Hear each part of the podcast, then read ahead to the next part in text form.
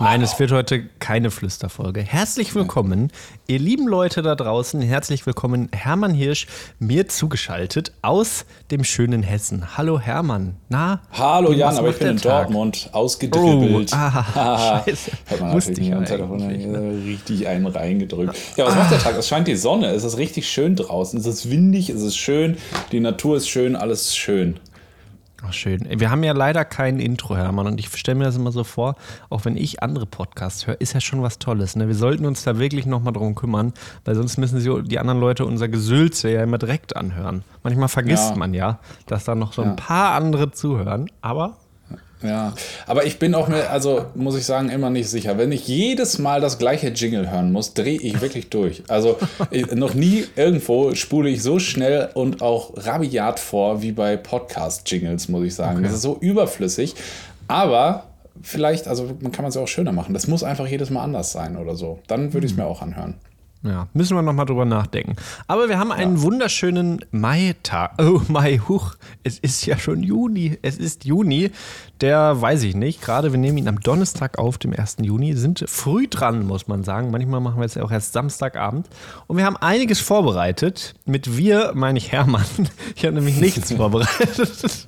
Genau, Doch, ich habe eine kleine Sache ja, ja, ganz kurz äh, einsteigen, warum, also du mm. sagst, wir sind mm. früh dran. Eigentlich sind ja. wir nämlich fünf Tage zu spät oder vier oh, Tage, muss man sagen. Denn letzte Woche ist ja der Podcast ausgefallen. Das liegt daran, dass Jan, du warst krank. Oder ja, gutes noch, Thema. Ne? Alle Leute wollen wie immer über Corona reden. Aber so nach drei Jahren habe ich mir gedacht, komm, ich nehme das jetzt auch nochmal mit. Ich gönn's ah. mir richtig. Hat auch gut geklappt. Ich lag jetzt wirklich, boah, also wirklich zehn Tage musste ich äh, jeden Tag mehr schlafen als sonst.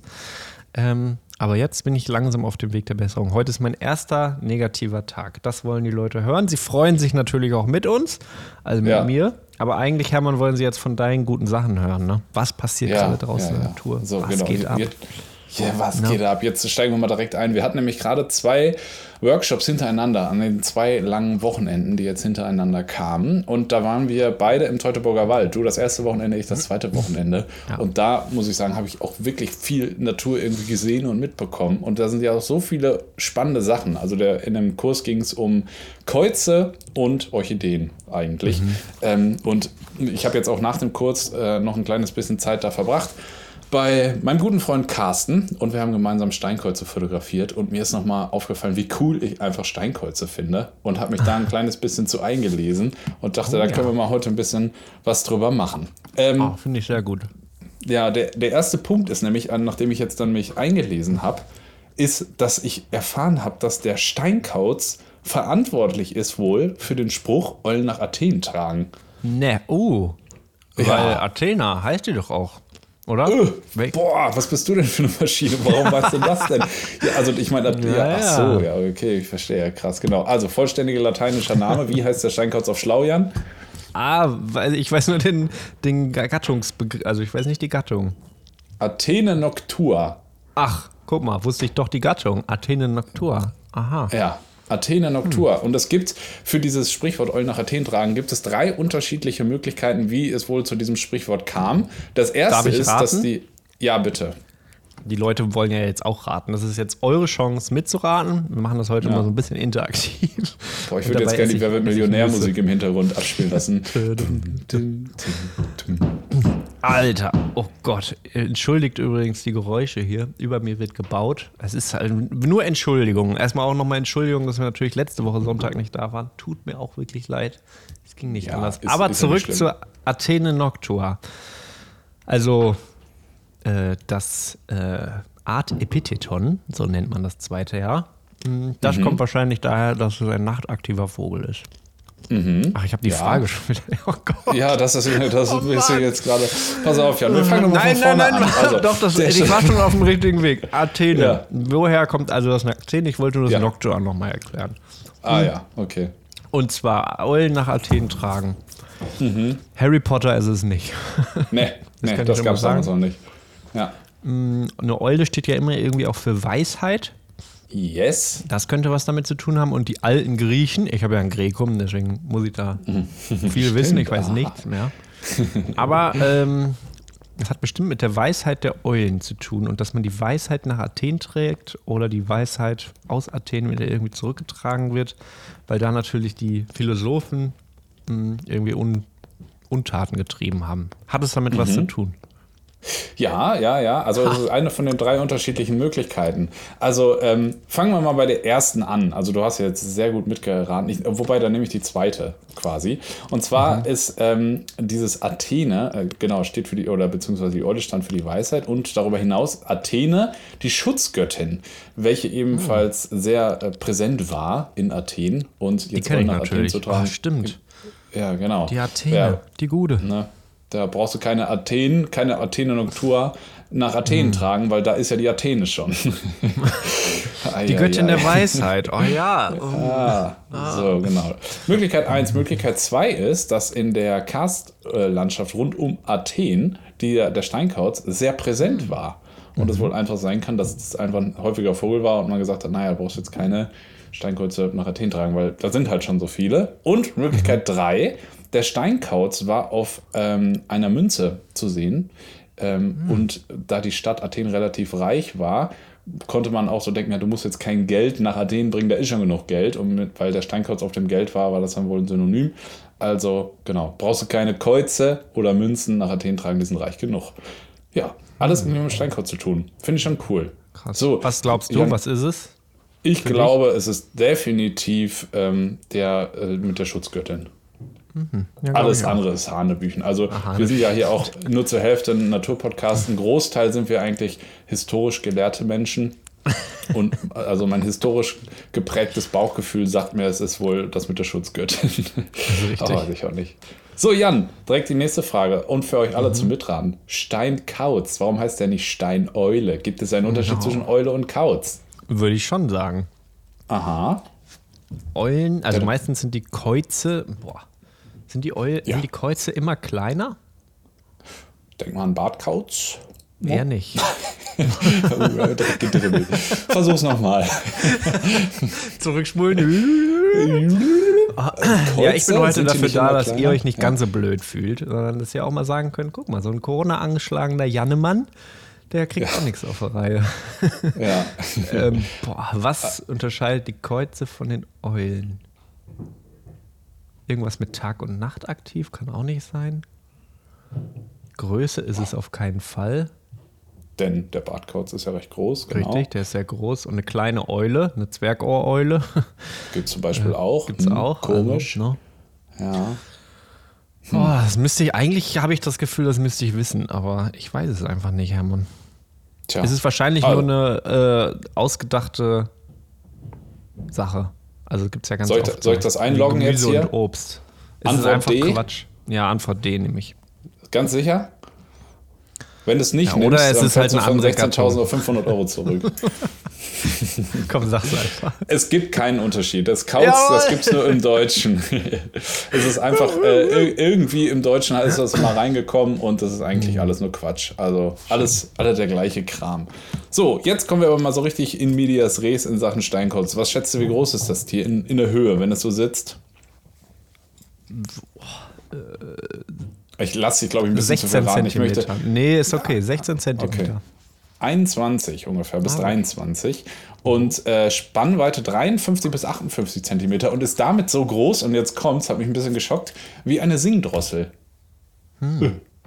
Denkt man, so eine Singdrossel hat man einen deutlich kleineren Vogel vor Augen als bei einem Steinkauz, finde ich. Aber äh, das sind jetzt natürlich nur die äußeren Abmessungen. Der Steinkauz wirkt deutlich dicker ähm, mhm. als so eine relativ schmale Singdrossel. Aber er ist ein ne, flauschiger Typ. und so. Ganz flauschiger Typ. Was schätzt du, was wiegt der, Jan? Oh, die große Erdnussfrage.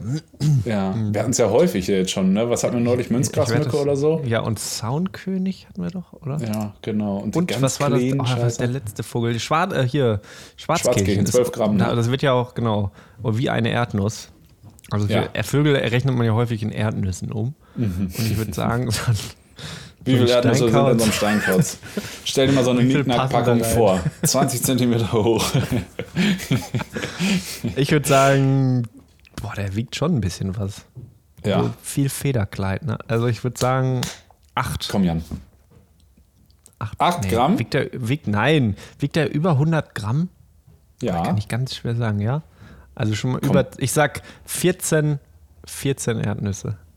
14 Erdnüsse. Ja, Muss ich 140, 150 Gramm, 160 Gramm oder sowas. 160 bis 250. Ach, guck mal. Very good, Jan, very good. Und ich frage das, des, ja, oder, nee, da komme ich gleich nochmal drauf zurück. Weil also im Schnitt, 20, im Schnitt 20 Erdnüsse. Okay. Im Schnitt, genau. So, und ja. jetzt kommen wir wieder zum, zurück zum Workshop, weil jetzt wisst ihr ungefähr, Steinkauz, habt den jetzt so ein bisschen, kennt die Maße, ihr wisst zwar noch nicht, wie er aussieht. Er hat gelbe Augen, ist so ein kleines, flauschiges, rundes Ding, was man teilweise auch tagsüber irgendwo sitzen sehen kann. Dann, dann zieht er den Kopf noch weiter ein und ist wirklich wie so eine kleine Kugel mit dicken Beinen. Ähm, und vielleicht hört oder, oder, habt ihr ihn auch mal häufiger rufen gehört, als dass ihr ihn gesehen habt. Das klingt nämlich so miauend wie der Ruf. Also so richtig wow, wow. Also Stimmt. kann ich jetzt nicht gut nachmachen, aber so in die Richtung. Aber guter und wenn Versuch. ihr irgendwie, also. ja genau, wenn ihr irgendwo mal an einem Bauernhof aktuell unterwegs seid, dann habt ihr das wahrscheinlich schon mal oder hoffentlich irgendwo mal gehört. So, und jetzt äh, zurück zum Teutoburger Waldkurs, weil da haben wir ja ähm, das Tier jetzt gerade fotografiert und wir haben ihn in der Nähe von der Brutröhre, nicht an, sondern wirklich nur in der Nähe fotografiert, wo gerade ähm, Junge drin sitzen. Sehr cool. Und der Steinkauz ist, die Eltern sind sehr aktiv, um eben Nahrung ranzuschaffen, um mhm. die Jungen zu versorgen. Ganz kurz, bei der, beim Steinkauz ist es was Besonderes und zwar schlüpfen die Jungen da alle gleichzeitig. Ähm, das ist bei, bei vielen Eulen nicht so. Da wird quasi, nachdem das erste Ei gelegt wurde, angefangen zu brüten und dann kommen die Eier immer hinzu und dementsprechend schlüpfen sie dann auch zu unterschiedlichen Zeitpunkten, weil sie eben ähm, unterschiedlich lange schon bebrütet wurden. Beim Steinkauz ist das nicht so. Da wird erst mit dem letzten Ei angefangen zu brüten. Alle schlüpfen gleichzeitig und sind dementsprechend gleich weit entwickelt. Das erstmal dazu. Hm. Ähm, so, und jetzt kommt es auch so ein kleines bisschen zu Nahrung. Das fände ich nämlich auch relativ spannend. Jan, was glaubst du, macht so den Hauptteil der Nahrung eines Steinkauzes aus? Ah, der frisst ja auch Regenwürmer, ne? Genau. Hm, ist das vielleicht schon die Hauptnahrung? Weil es ja. gibt einfach sehr, sehr viele. Ja, Boah, ja sehr gut. ich weiß, genau. dass er aber auch kleine Mäuse frisst und äh, Maikäfer ist ja auch ein großes Thema beim Steinkauz. Also er holt sich genau. da alles aus der Luft und aus dem Boden. Also schon spannend. Genau. Kleines Kanickel wird er wahrscheinlich nicht nehmen, ne? Nee, nee, der ist relativ, also genau, der ist nicht wählerisch. Der nimmt sich alles möglich, was irgendwie klein und lecker ist. Ähm, mhm. Und tatsächlich während der Zeit der Jungenaufzucht, also jetzt aktuell, kann der Regenwurm bis zu 80 Prozent der Nahrung ausmachen. Boah. Unsere kleinen Helden hatten wir doch hier schon vor ja, einigen Wochen. Da stellt ja, sich Dachs, die Frage, wie kriegt so ein Steinkauz, der wirklich keinen Schnabel hat, der irgendwie nach Regenwurm aussieht, so, ein, ja. äh, so einen Regenwurm? Tja, also ich denke nicht, dass er den aus dem Boden direkt holt, sondern wenn die halt so an der Erdoberfläche irgendwie zugange sind. Rumglipschen. Ja, genau. Er hat nämlich, und das sieht man auch, wenn man sich Fotos von dem Steinkurz anguckt, ganz schön dicke, stämmige Beine. Carsten sagt immer Stampfer dazu.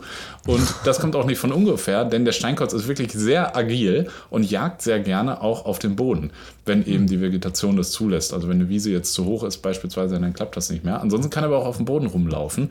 Und da habe ich was im Internet zu gefunden. Und zwar ist der Steinkauz wohl in der Lage, auf dem Boden so schnell zu rennen, dass er eine flüchtende Feldmaus einholen und erbeuten kann. Nee. Wie, also wenn man Boah. mal an eine Maus denkt, ne, die ist ja aus den Augen, zack, ist sie weg. Und so ein Steinkauz, diese kleine Speedy Kugel mit den dicken Beinen. Ne? Wie zur Hölle. Unglaublich. Finde ich richtig cool. Naja, ja. so. Stelle ich mir ähm, aber auch sehr lustig vor, wenn ich mir das vorstelle, wie so ein Steinkauz so richtig mit diesen Flügeln nach hinten, diesen kleinen ja. Beinen. Manchmal stolpert er auch noch, fällt dann hin, hat keine Arme, muss sich irgendwie oh. wieder aufrichten. Die Maus lacht ihn aus ja, und wird dann hinterher doch gefressen. Aber. Oh, ich glaube, du hast während deiner Corona-Quarantäne ein kleines bisschen zu viel Comics geguckt. aber ja, könnte sein. Ich weiß es nicht. Ja. Ähm, so, jetzt nochmal zurück zu den 80 Prozent von den Regenwürmern. Und zwar geht man mhm. aktuell davon aus, dass das nur eine Reaktion des Steinkauzes auf die Verknappung der ursprünglichen Beute ist, weil du, äh, du hast ja eben schon gesagt, dass er sich eigentlich auch alle möglichen Insekten, Amphibien, Reptilien und auch Kleinvögel mhm. schnappt, dass die mhm. aber natürlich durch ja, das zunehmende Problem der äh, landwirtschaftlichen Nutzung immer weiter verknappen, eben auch Sagen für den Steinkauz Menschen. immer weniger da ist. Genau. und die dösigen äh, Menschen wieder.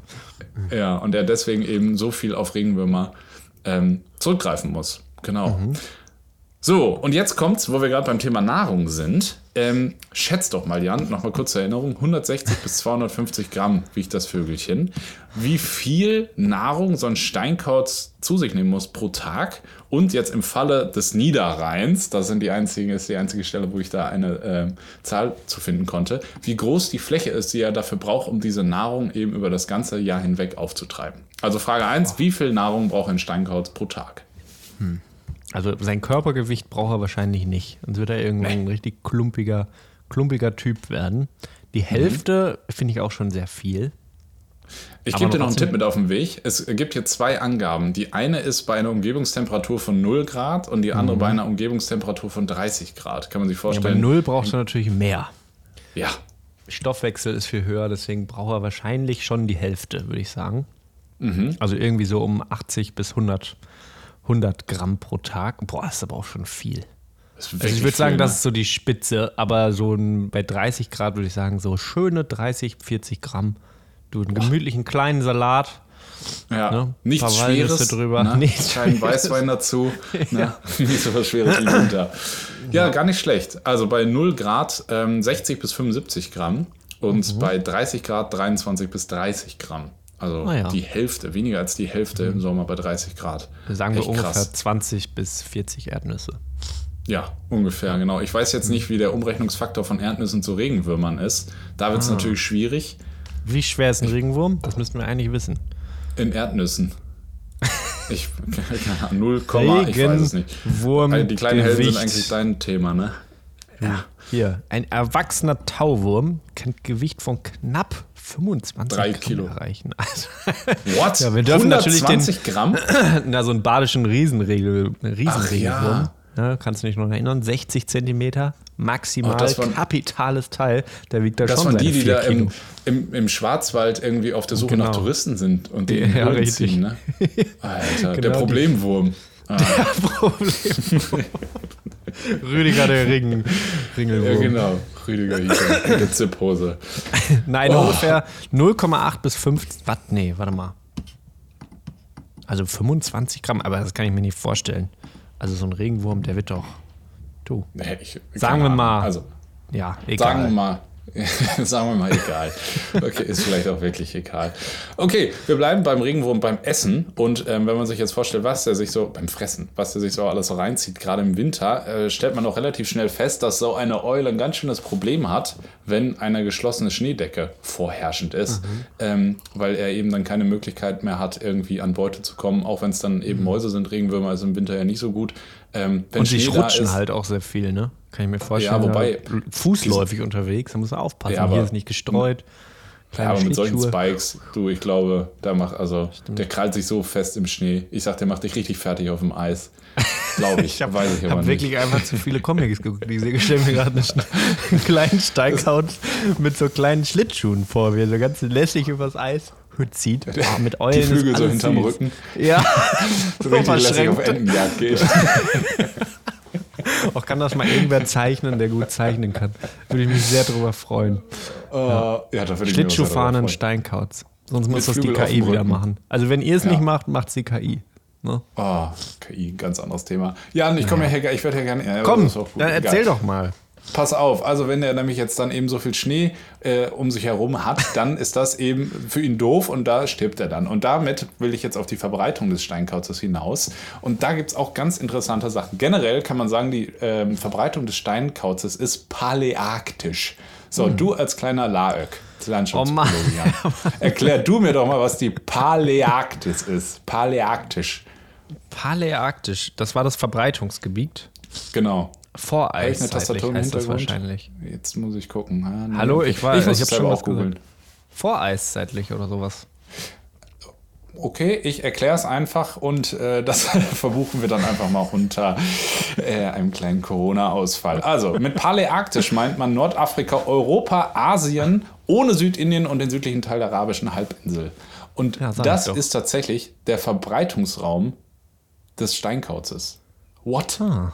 Der kommt von okay. Großbritannien bis Korea vor, Jan. Krass.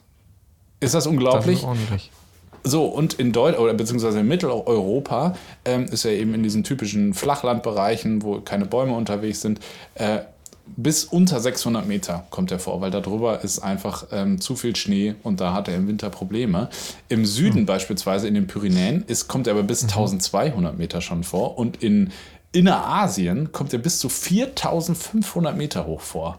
Das finde ich richtig krass. Und ich habe noch was gehört, das habe ich noch nie vorher gesehen. Da ging es um ähm, die Verbreitung von den Viechern. Und jetzt muss ich gerade gucken, wo habe ich denn das hier? Äh, da ging es um Isothermen. Äh, habe ich mir das jetzt nicht mhm. aufgeschrieben? Ich habe es mir nicht auf. Doch hier, die Verbreitung. Also weißt du, was Isothermen sind? Ähm, boah, äh, Linien. Viele Fragen. Also es sind auf jeden Fall, also natürlich, ich glaube, es sind irgendwelche Temperaturlinien, oder? Genau, genau. Ja. Man kann sich das vorstellen wie so eine topografische Karte, in der Linien mhm. eingezeichnet sind, die Höhen anzeigen. Und ähm, so sieht eben auch so eine Isothermkarte aus. Nur, dass die einzelnen Striche nicht für Höhenlinien stehen, sondern für Temperaturlinien. Also ja. entlang einer Linie ist das gleiche Temperaturmittel. Und das gibt mhm. es äh, vor allem im Januar und im Juli wird das gemessen und das gibt dann eben weltweit. Und der ähm, Kauz kommt zwischen den Verbreitungslinien der Isothermen zwischen 17 und 31 Grad im Juli vor. Also, oh. wie cool kann man bitte das Verbreitungsgebiet eines Vogels angeben? du, der ist genau zwischen 17 und 31 Grad unterwegs. Fand ich richtig krass.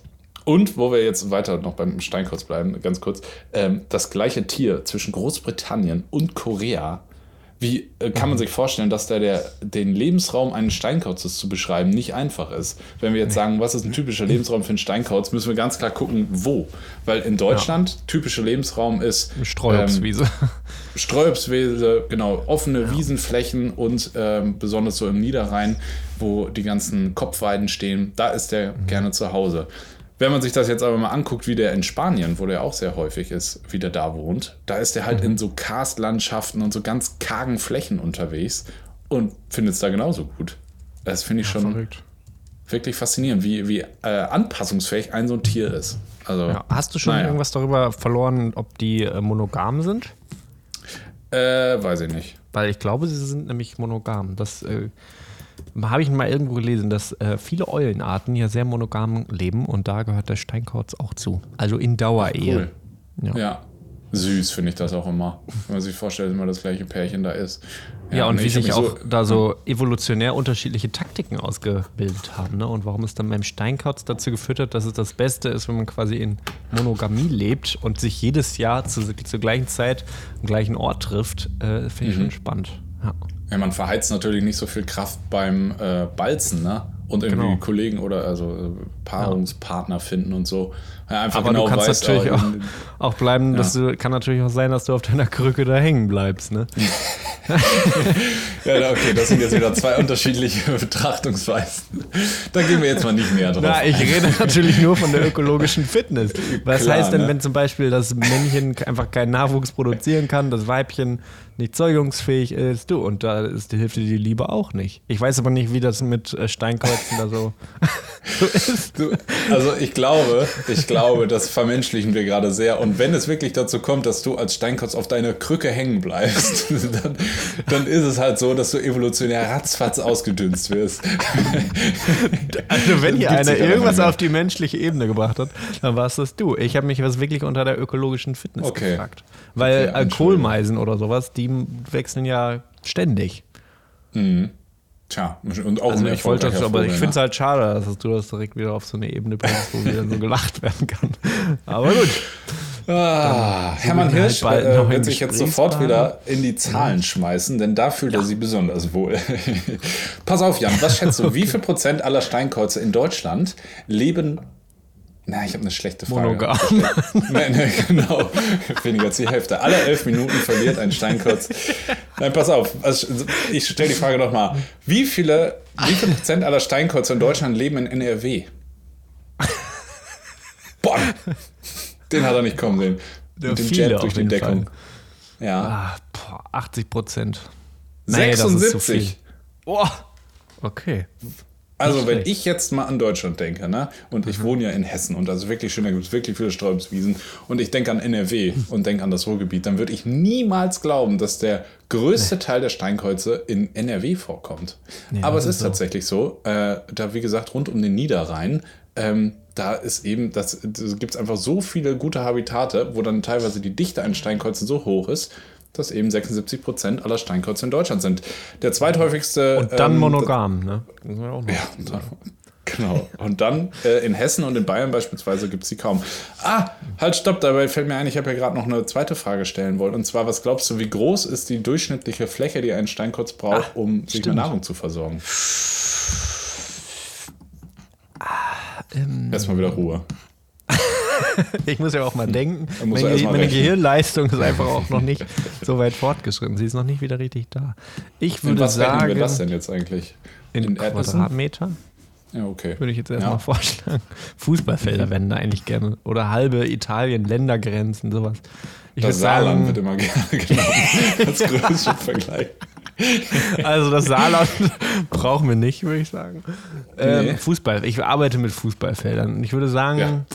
Vier. Ein bis zwei.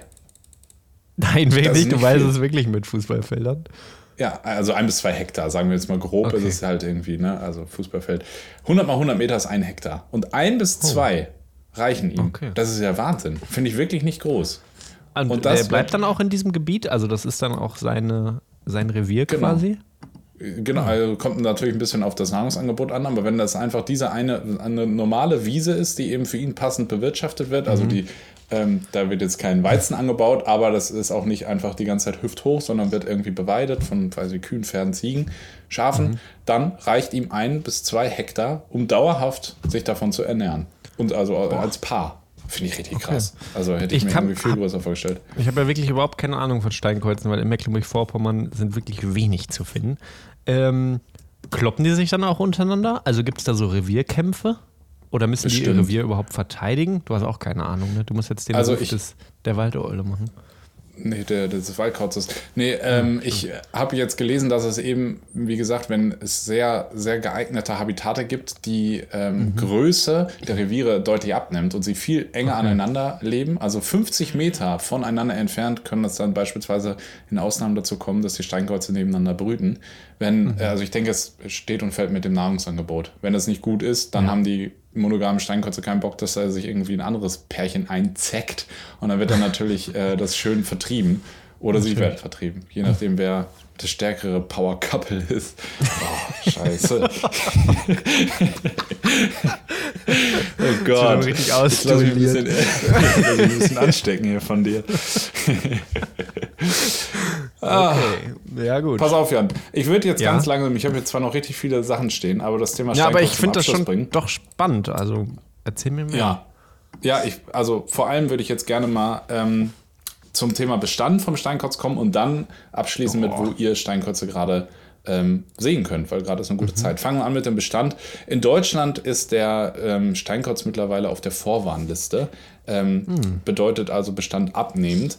Ähm, es gibt teilweise Bereiche auch in Hessen, wo der Steinkreuz in den letzten Jahren wieder zugenommen hat, aber in vielen, vielen Teilen geht es einfach steil bergab. Luxemburg beispielsweise hat von 1960, da hatten sie 3400 bis 4200 Brutpaare.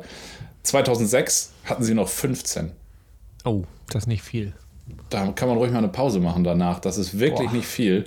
Und da kann man sich vorstellen, wenn eben die passenden Lebensräume nicht mehr da sind, schöne alte Bauernhöfe, Streuobstwiesen mit alten Bäumen und überhaupt irgendwelche ähm, Wiesen, die passend bewirtschaftet werden, dann guckt so ein Tier halt einfach in die Röhre und ja, stirbt dann lokal einfach aus. Oder das gibt es dann da einfach nicht mehr. Also das ist schon, schon immer wieder hart. Und Krass. wenn ihr jetzt aber in Deutschland unterwegs seid und sagt, naja, der kleine süße Vogel mit den schönen Stampfern, ähm, den möchte ich unbedingt mal beobachten in Deutschland was muss ich dafür tun? Und da würde ich sagen, ist es gerade aktuell sehr ratsam, ähm, natürlich in den Abendstunden unterwegs zu sein, denn der Vogel ist besonders dämmerungs- und nachtaktiv. Ähm, mhm. Das variiert auch sehr stark von, von Paar zu Paar. Jetzt im Teutoburger Wald haben wir beispielsweise eins fotografiert, was schon so zwei Stunden vor Sonnenuntergang rausgekommen ist. Die bei mir in Hessen, die kommen immer so meistens, die meisten, die ich kenne, so 20 Minuten nach Sonnenuntergang werden die erst aktiv. Mhm. So, also in dieser Zeit würde ich unterwegs sein. Dann würde ich mich natürlich als erstes mal an geeignete Stellen begeben. Haben wir eben schon besprochen. Also Bauernhöfe, Streuobstwiesen, ähm, alte, ja, oder eben auch Kopfweiden. Ähm, oder sich einfach mal auch umhören bei Leuten, die in der Umgebung Firmen sind und wissen, da und da wohnt ein Steinkauz. Und dann würde ich vor allem mich auch hinstellen und äh, darauf achten, ob ich ihn nicht höre. Also dieser Miauruf, mhm. ich habe ihn eben schon versucht nachzumachen, der verrät ihn tatsächlich über 600 Meter weit kann man den hören. Am allerbesten. Ja. Und damit kann man ihn dann lokalisieren und dann ein bisschen darauf achten. Ähm, der sitzt eben sehr gerne ähm, auch auf so Weidefällen. Da sieht man dann so eine kleine Kugel sitzen, die dann mhm. eben abends umherfliegt. Und wenn er fliegt, dann ist sehr charakteristisch, dass er so wellenförmig fliegt, wie so ein Specht. Also der fliegt mhm. nicht wie so ein Eisvogel an der Schnur aufgezogen, sondern so richtig auf und ab, relativ knapp über den Boden und baumt dann so auf, also fliegt dann steil hoch auf irgendwelche Pfosten, äh, Pfosten setzt sich dahin und guckt dann mit seinen großen gelben Augen in die Landschaft. Stimmt. Ja. Und äh, der Eulenkasten, über den haben wir auch noch nicht geredet, ne? Ah, das stimmt, das stimmt. Das ja. ist auch noch ein super Weil Indikator. Der ist ein guter Hinweis, ja. Genau, mhm. Steinkauz und Kasten oder beziehungsweise Steinkauz, äh, Steinkauzröhre sind mhm. auch immer super Indikatoren dafür, dass es sich eben immerhin um ein geeignetes Habitat handeln könnte. Ähm, ja. Sind, wie lang sind die eigentlich? Weiß ich gar nicht. Ein Meter Boah, oder ja. so? Ja, ungefähr. 70, 80 oh. Genau, rund, meist mit Dachpappe irgendwie eingeschlagen, relativ schwarz, haben an der einen Seite eben ein kleines Loch, wo die rein und rausgehen können. Das ist natürlich auch super, äh, da kann man nachgucken. Ähm, wenn ihr so einen gefunden habt, dann geht aber natürlich nicht zu nah dran. Da sitzen, ja. wenn der besetzt ist, eben gerade Junge drin und das Letzte, was wir wollen, ist, dass sich die Altvögel dann nicht hintrauen, um nicht füttern zu können und dann eben die Jungen in Gefahr bringen. Also mit ein bisschen Abstand und dann einfach mal gucken. Der setzt sich immer wieder an die gleichen Stellen und wenn ihr einfach so ein paar Ansitzwarten mal ausgekundschaftet habt, dann könnt ihr euch ja an die Ansitzwarten setzen und da mhm. wird er dann meistens auch wieder hinkommen. Ja, aber das ja. ist eine äh, gute Sache. Das ist auch mein Kontakt zu, zum Steinkauz. Ihr könnt euch ja fragen, wer hat die ganzen Kästen und Röhren da überhaupt hingehängt? Und das könnt mhm. ihr vielleicht auch machen. Also ich fand das früher als kleiner Stöpsel sehr spannend, die mit äh, aufzubauen und auch zu, zu bauen erstmal. Ich weiß, mhm. dass da bei uns im Keller auch ähm, Steinkotzröhren gebaut wurden ähm, und dann aufgehängt wurden in, in Bochum. Und wenn man jetzt da durch diese Landschaft geht, zum Beispiel an der Ruhr, am Chemnader See, irgendwo da auf den Wiesen, da findet man immer mal wieder diese Röhren.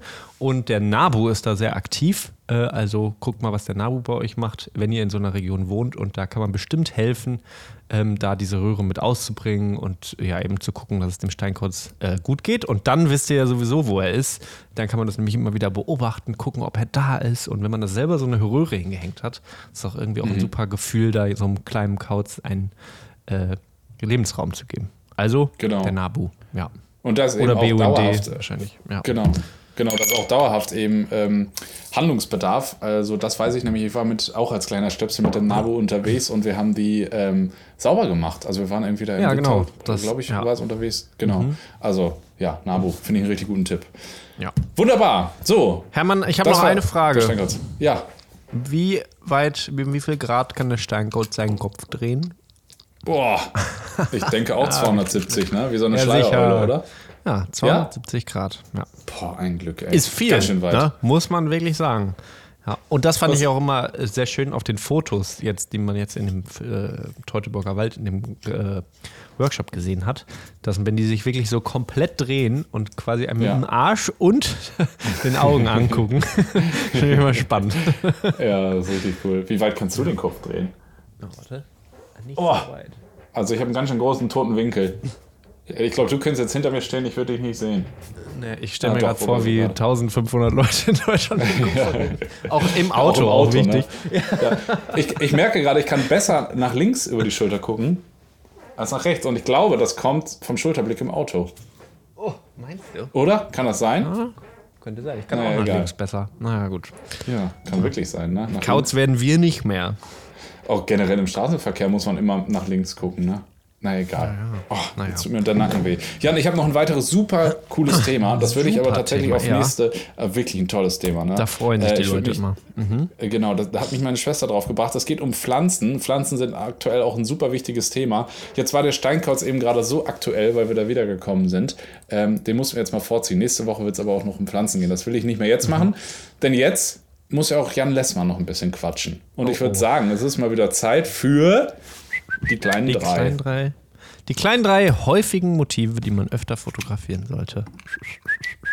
Guter, genau, es war, glaube ich, auch eine äh, Rückmeldung von ein, einer Hörerin, oder? Von diesem ich, Tipp glaube es. Ja, ja, ja. Finde ich sehr, sehr gut. Äh, und ich möchte das Fotografieren auch ähm, nochmal irgendwo ähm, ein bisschen weiterfassen. Und man sagen, man könnte sie ja auch malen, zeichnen, ähm, wenn man dann nochmal an Verena denkt oder mhm. einfach beobachten kann. Manchmal ist es nämlich, finde ich, auch so, dass man viele Arten und Dinge, die man in der Natur sieht, äh, die man immer sieht, einfach noch sich gar nicht so richtig im Speziellen angeguckt hat. Also wenn man, wenn man mhm. jetzt weiß, okay, man weiß, wie eine Stockente aussieht. Aber könntet ihr mhm. jetzt aus dem Kopf einfach so eine Stockente zeichnen? Wahrscheinlich nicht, weil man sich Boah. sie nämlich doch nicht richtig angeguckt hat. Und ja. das finde ich sehr, sehr wichtig, sich da mal drauf zu darauf zu achten, was so allerweltsarten machen. Und ich würde sagen, Hermann, ja. dein Platz 3. Ja, äh, pass auf, ich habe noch eine kleine Weiterführung. Und zwar okay. könnte ich mir gut vorstellen, dass wir, wir sind ja jetzt nun fotografisch unterwegs, aber auch für die anderen Sachen könnte es ja interessant sein, wir uns ja jetzt mhm. gegenseitig quasi die Motive nennen und dann können wir uns gegenseitig versuchen, Vorschläge zu machen, wie man dieses dann wohl ansprechend okay. visualisieren könnte. Oh ja. Ja, dann okay. mache ich, also dann fängst du an und ich überlege, was ich das, wie ich das fotografieren ja, würde. Genau, was so deine, deine, erste Assoziation ist. Also die kleinen mhm. drei häufigen Motive, denen man mehr Beachtung schenken sollte, wie auch immer. Mein Platz drei sind Frösche. Weil ich, mir ist das jetzt neulich nochmal äh, bewusst geworden. Frösche kennt jeder, die sind überall und eigentlich sind das unfassbar coole Tiere. Das sind eigentlich Schlangen in nett sozusagen, weil die sitzen da, die tun niemandem was. Frösche und alleine. Schlangen nett.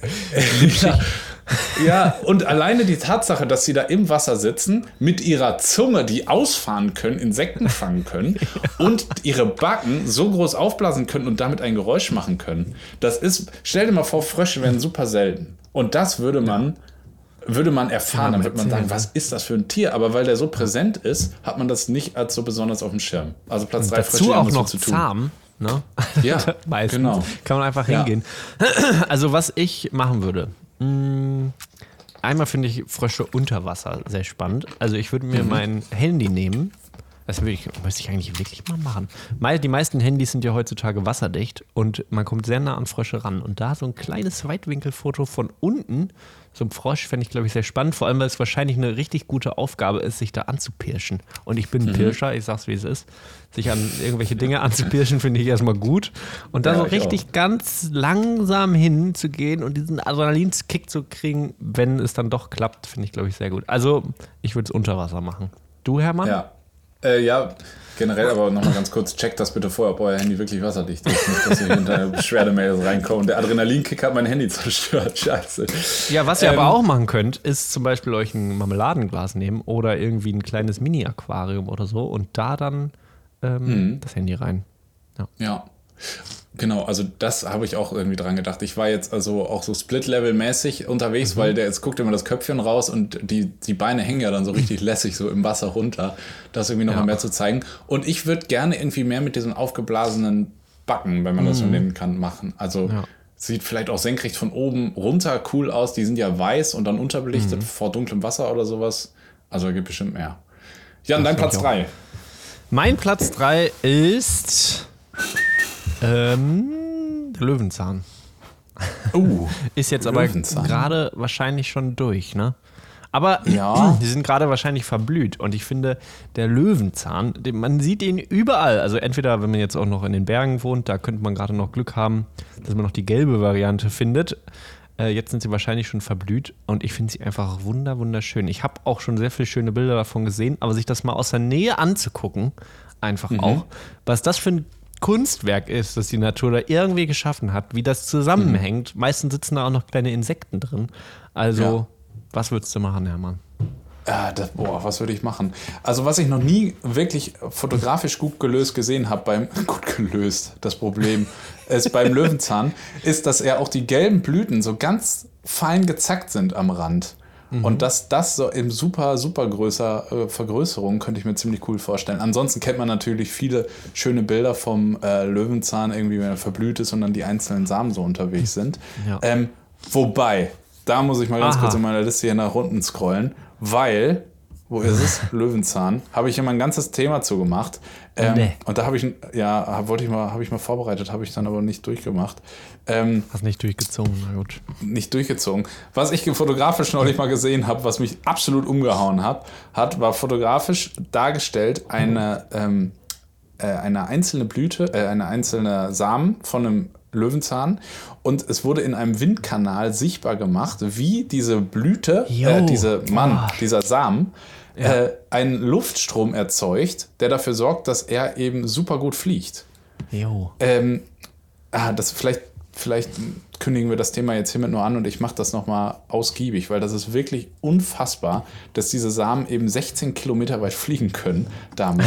und wenn man das eins zu eins nachbildet mit menschlichen äh, Fähigkeiten und einen Fallschirm in dieser Größe baut, der super instabil fliegt und diese ähm, Samen eben so exakt genau richtig durchlässig sind, dass sie einen Unterdruck über ihnen erzeugen, der sie nach oben zieht.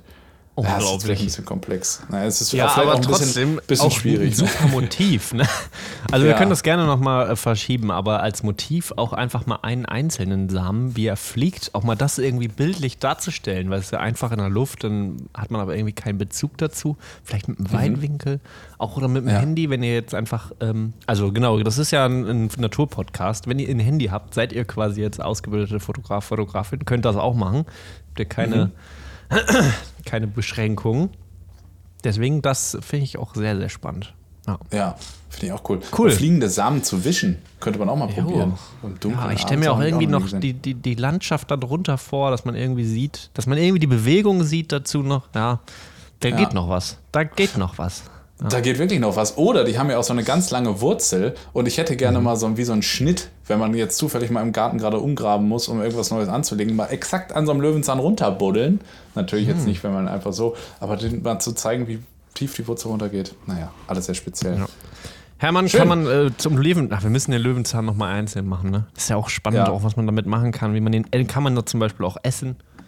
Genau. Und im Französischen ist ein Synonym für den Bettpisser. okay, aber, aber dann kommt alles in der nächsten Folge. Du. genau. Ja, oder irgendwann mal. Ne? Gut, Hermann, dein Platz zwei. Mein Platz zwei sind ist mhm. Gras. Ach, Gras. Klingt jetzt so, ne? oh mein Gott, Gras, Boah, wie langweilig ist Gras. Nee. Aber man denkt natürlich, meine erste Assoziation ja. war natürlich äh, so einen richtigen Rasen, der richtig langweilig ist. Aber ja. Gräser genau. ne, sind ja genau. unglaublich spannend. Die Poazäen, du, die Süßgräser. Oh, oh die Gattung äh, finde ich richtig geil. Ich sehe ja. schon, das ist eigentlich genau dein Thema. Genau da wollte ich nämlich auch drauf hinaus. Nicht, ich meine nicht diesen typischen Vorstadtrasen, der versucht mit äh, Kunstrasenimitaten irgendwie äh, abgelöst zu werden, sondern diesen richtig hohen, der jetzt gerade eben genau unter den Steinkauzbäumen steht. Der ist ja jetzt ja. hüfthoch oder so. In so vielen unterschiedlichen Farben und Formen. Die ganzen Samen, teilweise rot, gelb, ganz fein, ganz grob. Also da gibt es so viele tolle Sachen. Und alle fotografieren immer irgendwelche tollen Pflanzen und wollen Orchideen und man läuft an Gras einfach nur vorbei, weil es so gewöhnlich ist. Aber ich bin mir sicher, das ist so hübsch und fotogen. Also, ja, was, glaubst du, wie könnte man das schön fotografieren, Jan? Boah. Hast du doch sogar gerade, ne? Es ist auf jeden Fall, äh, ja. Und ähm, es ist, äh, das ist noch irgendwie in meinem Studium hängen geblieben, das Gras Calamagrostis epigeos. Wie geil hört sich denn dieses Gras an? Alter, das Landreitgras oder Sandkreitgras mhm. auch genannt. Äh, Waldschilf, unglaublich schön, auch ganz schön groß. Und wie würde ich das fotografieren? Also ich finde schwarz-weiß sehen die erstmal gut aus. Mhm. Schwarz-weiß gewischt kann ich mir auch gut vorstellen. Mhm. Ein bisschen wie so ein Rezept hier. Ähm, ja, und generell einfach als Heiki irgendwie ab, also abbilden auch einfach, äh, finde ich auch ja. sehr, sehr schön. Und gerade auf die Details. Also ich glaube, da steckt die Schönheit im Detail, in der Natur, steckt da auf jeden Fall drin.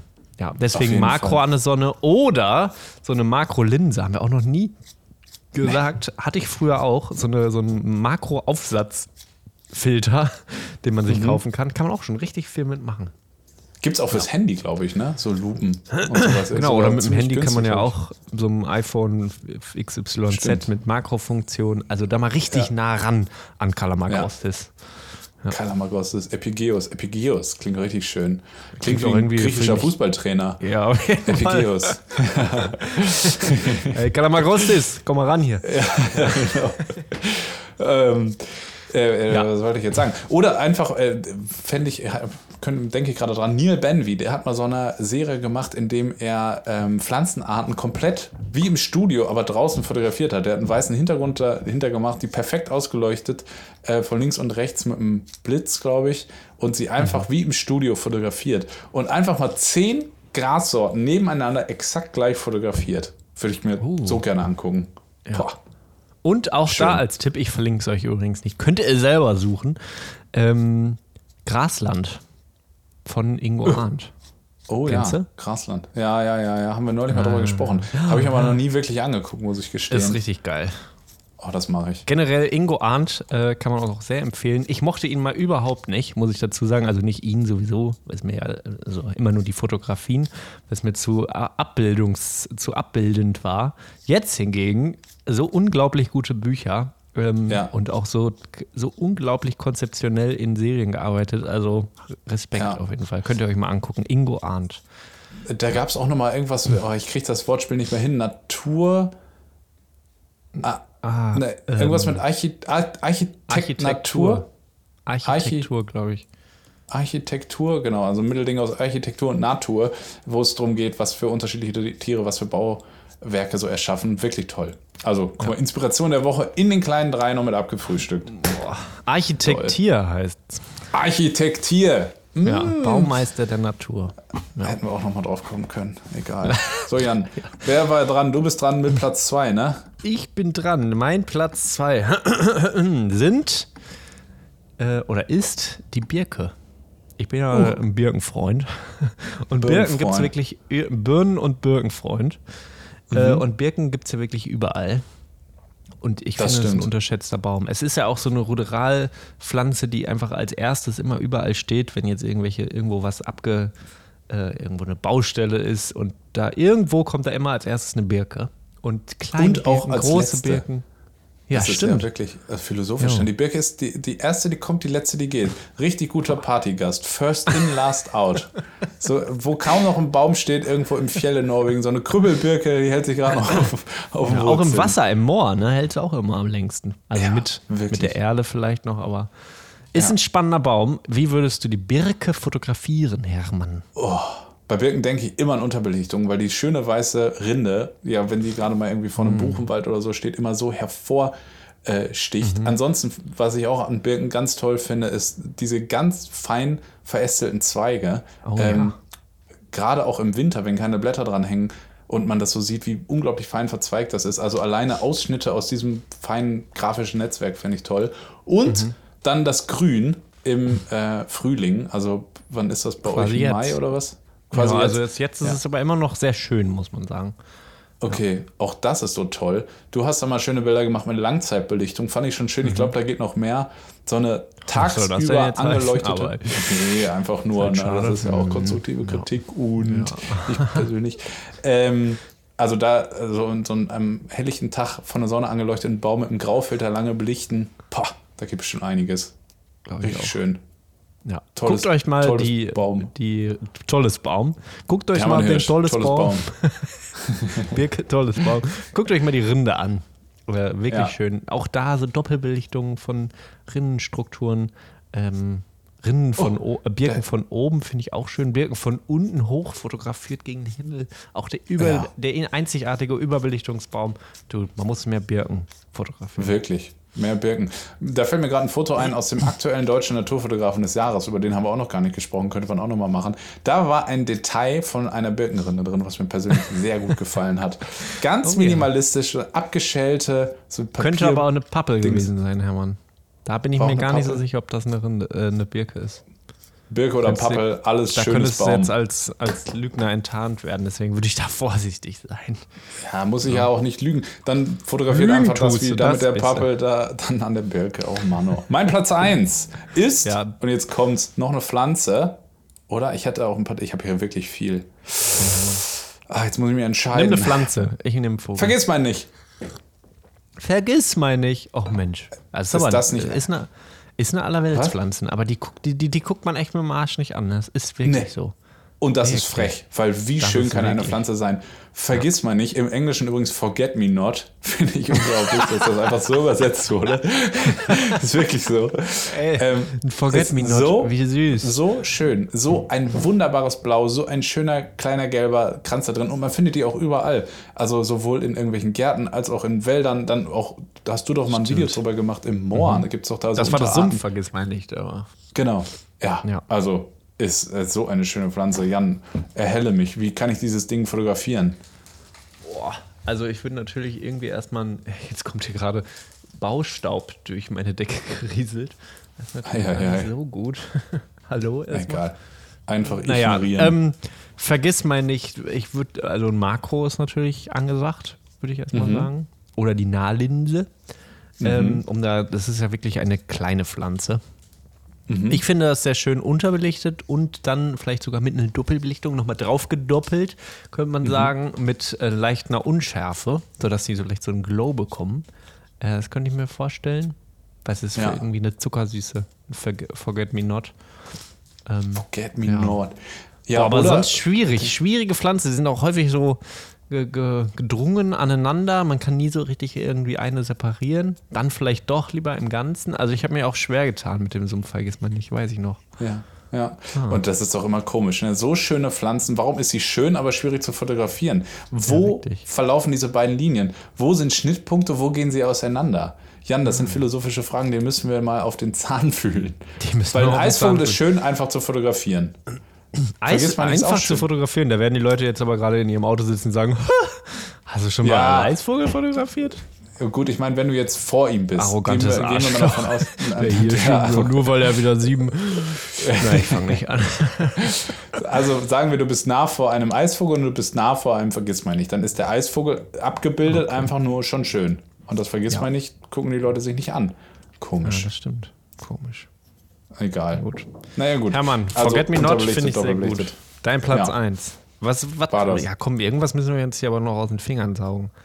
Was machen wir mit der Pflanze? Vielleicht auch die Blätter? Also ich würde, glaube ich, wenn ich jetzt darüber nachdenke, deine Doppelbelichtungsidee nochmal aufgreifen. Ich würde aber gar nicht so nah rangehen. Ich würde das ganze Pflänzchen in Gänze zeigen, mit den ganz vielen, ganz kleinen filigranen Blüten und einfach so viele Doppelbelichtungen übereinander zirkeln, bis das ganze Bild mit diesen ganz vielen filigranen, filigranen blauen Blüten übersät ist. Ich glaube, das finde ich noch schöner. Boah, ich finde, das Gar ist eigentlich nah auch eine richtig, das ist eine richtig gute. Ich meine, das blüht ja jetzt auch, ne? Genau. Ich finde das eine richtig gutes, äh, ein richtig guter Hashtag. Eine, auch eine Wochenaufgabe. Wir brauchen ja mal eine Wochenaufgabe. Äh, zeitweise Mhm. Fax ist nicht so gut gelaufen, könnte man sagen. Es gibt ein paar Einsendungen, richtig, richtig cool, aber ist natürlich auch wirklich schwierig zu fotografieren. Ähm, Mhm. Aber zeitweise Fax nicht ganz gezündet. Zeitweise Gelb hingegen ja wirklich sehr gut.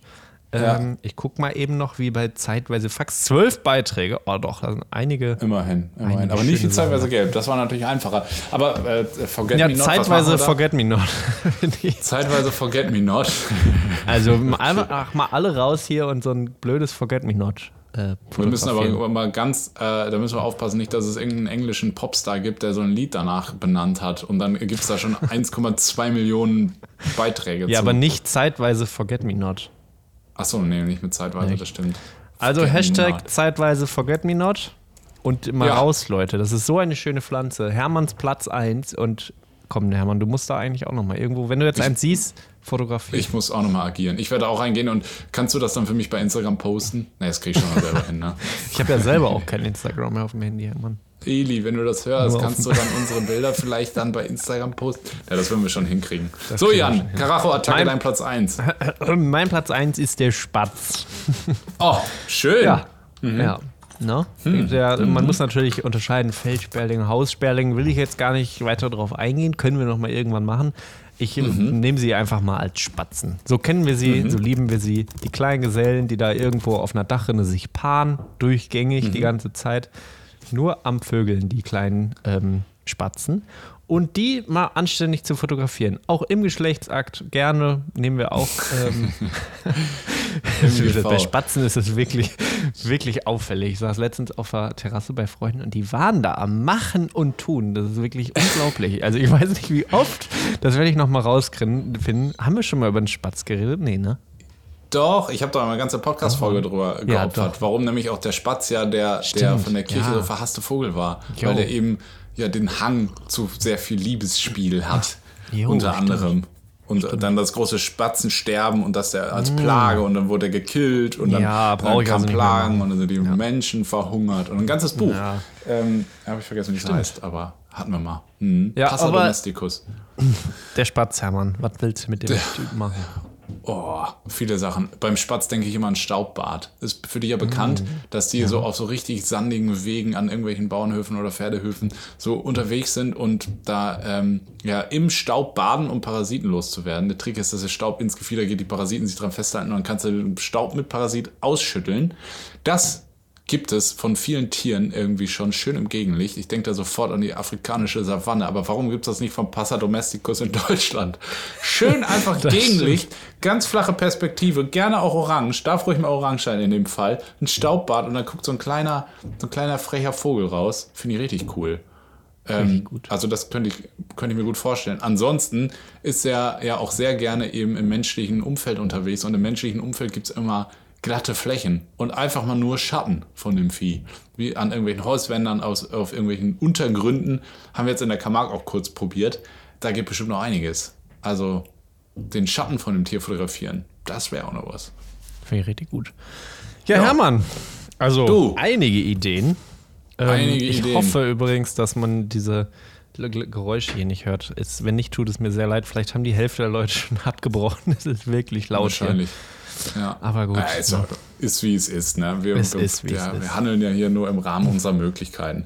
Das war doch eine sehr schöne Folge. Es hat mir sehr viel Spaß gemacht. Ich freue mich schon sehr auf nächste Woche. Dann geht es ausführlich um Pflanzen. Ich hatte so viele Aha-Momente wie seit langem nicht. Schnallt oh. euch an, eurem Garten wird es an den Kragen gehen. Ja. Oh ja. Nächste Ohne Woche Witz. Pflanzenfolge.